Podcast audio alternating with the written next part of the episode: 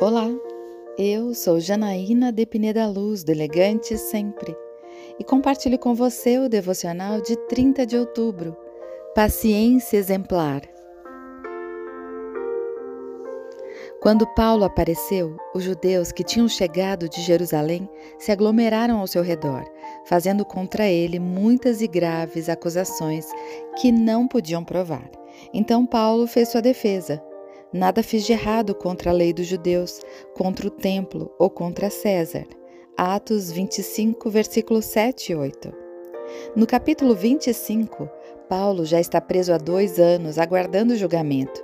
Ele resistiu contra as acusações infundadas e perigosas viagens de Jerusalém a Cesareia, onde foi preso sob custódia.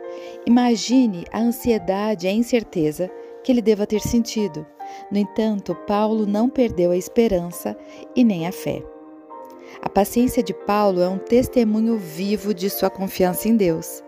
Mesmo quando confrontado com adversidades, ele se firmou em sua missão de compartilhar o Evangelho. Ele não permitiu que as circunstâncias o desviassem do propósito de Deus para ele.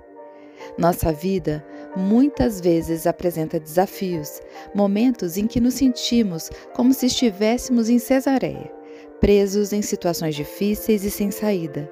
Nestes momentos, é fácil perder a esperança e a paciência. No entanto, podemos aprender com Paulo. Sua paciência não era passiva, mas uma paciência ativa e confiante. Paulo confiou em Deus e no seu tempo. Ele sabia que Deus tinha um plano para sua vida e que as situações não estavam fora de controle. Mesmo em meio à incerteza, ele manteve a fé e continuou compartilhando o amor de Cristo.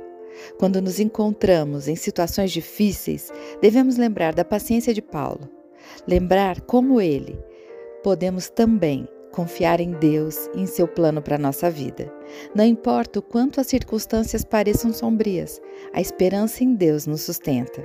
Eu quero orar com você.